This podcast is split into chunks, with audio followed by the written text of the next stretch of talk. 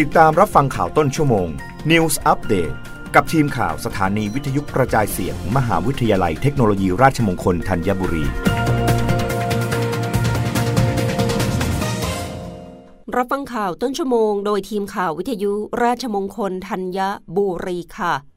กรมสุขภาพจิตเตือนเชียร์ฟุตบอลโลกแค่แมตช์ที่ชอบ ห่วงคนอดนอนยาวนาน เพิ่มความเครียด กระทบการเรียนการทำงาน กระทบระบบหัวใจ แพทย์หญิงอัมพรเบจพลพิทักษ์ อธิบดีกรมสุขภาพจิตกล่าวถึงการรับชมถ่ายทอดสดฟุตบอลโลก ช่วงวันที่ 20 พฤศจิกายน ถึง 18 ธันวาคม 2565 ว่า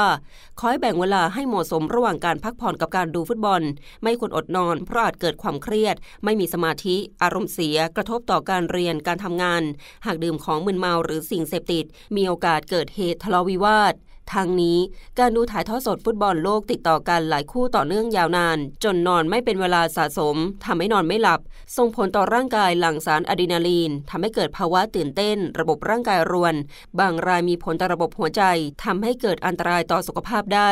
ควรจัดสรรเวลาดูอย่างเหมาะสม หรือเลือกดูเพียงคู่ที่ชอบ นอนหลับให้เพียงพอ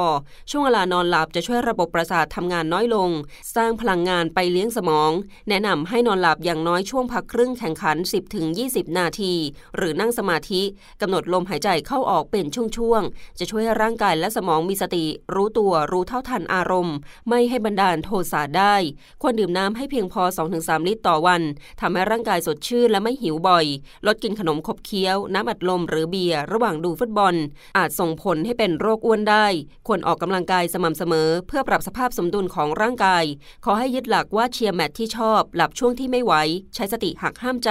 ไม่ให้โดดเรียน งดพนัน ไม่ดื่มสุราหรือเสพยาเสพติด ดื่มน้ำให้เพียงพอ ทานอาหารที่มีประโยชน์